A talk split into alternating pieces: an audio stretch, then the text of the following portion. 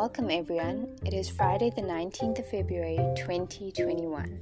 I'm here with Rian from Alberton, Bernard from Kimberley, and Neil from Cape Town. Today, we are going to talk about the different elements found in ICT's Unit 3, which helped us create our first podcast. My name is Darshni, and I'm from Randburg. I will be talking about the instructions, layout, color, font, and images used in Unit 3.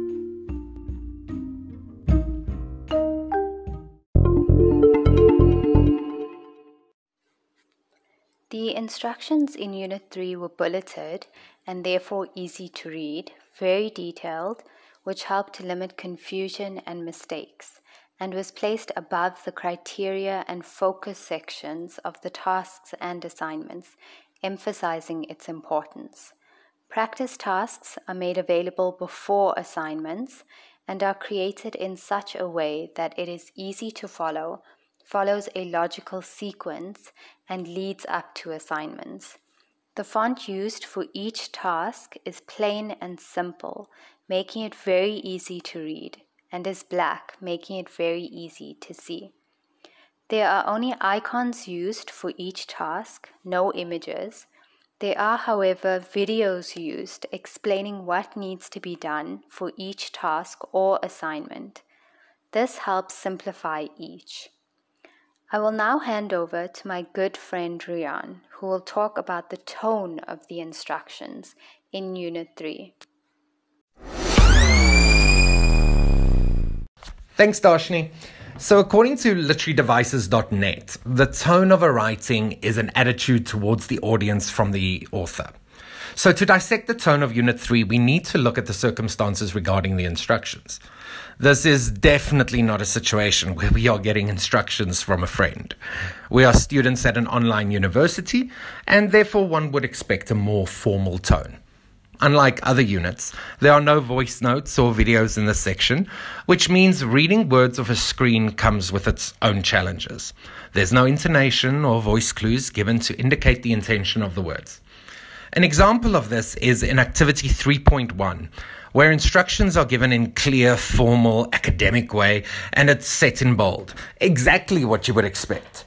However, after that, there's an opportunity for words to be misconstrued very simple, just read the text, can come across as condescending to those who understood the instructions and demotivating to a student who is struggling. Who are we to decide what is simple or not? Furthermore, in Activity 3.1, the instructions start getting waffly from that point on. In the context of discussing tone for this activity, I think clear instructions without room for misinterpretation would have served the activity better. Over to you, Bernard. Hi, and thank you to Rian for introducing me. And let's jump right into it. Something that always gets to me as a keen podcast listener is the clear distinction between well prepared hosts or speakers and those who merely showed up and winged it for the duration of their recording. In other words, it's fairly easy for the listener to hear when someone is ready and organized for the topic of discussion. So, how can we ensure exceptional quality for each recording made for a podcast? Well, according to me, there are a few key aspects to remember and follow to succeed in delivering a high grade podcast.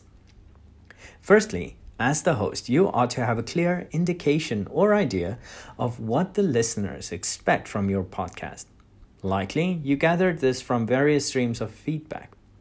Their expectation should form the base for each topic chosen and delivered.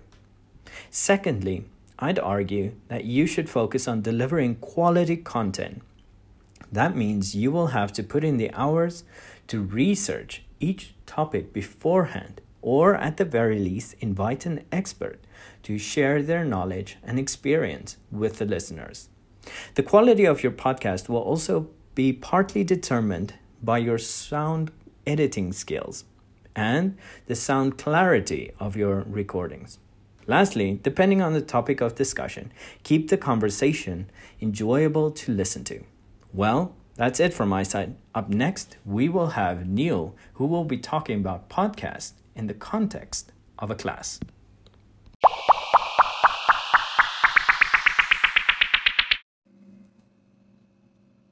Podcasting is a significant resource which teachers can use to teach and learn a language. It is an alternative method of learning which can help to improve your listening skills. Using podcasts in the classroom is an interesting way to really lighten up your lessons. Once you have found a podcast episode that correlates with your lesson, you have two options for listening. Listen as a group in your class, or ask students to listen individually on their smartphones or tablets with their headphones. Unlike older strategies, podcasting gives way to new ideas like guest lectures, interviews, and video demonstrations. This will encourage learners to develop their own podcasts, improve their listening skills, and enhances learning by targeting each child's interest. Assign students to create podcasts that demonstrate their learning of a specific subject. Their podcast should then be available for other students to download so that the students become the teachers.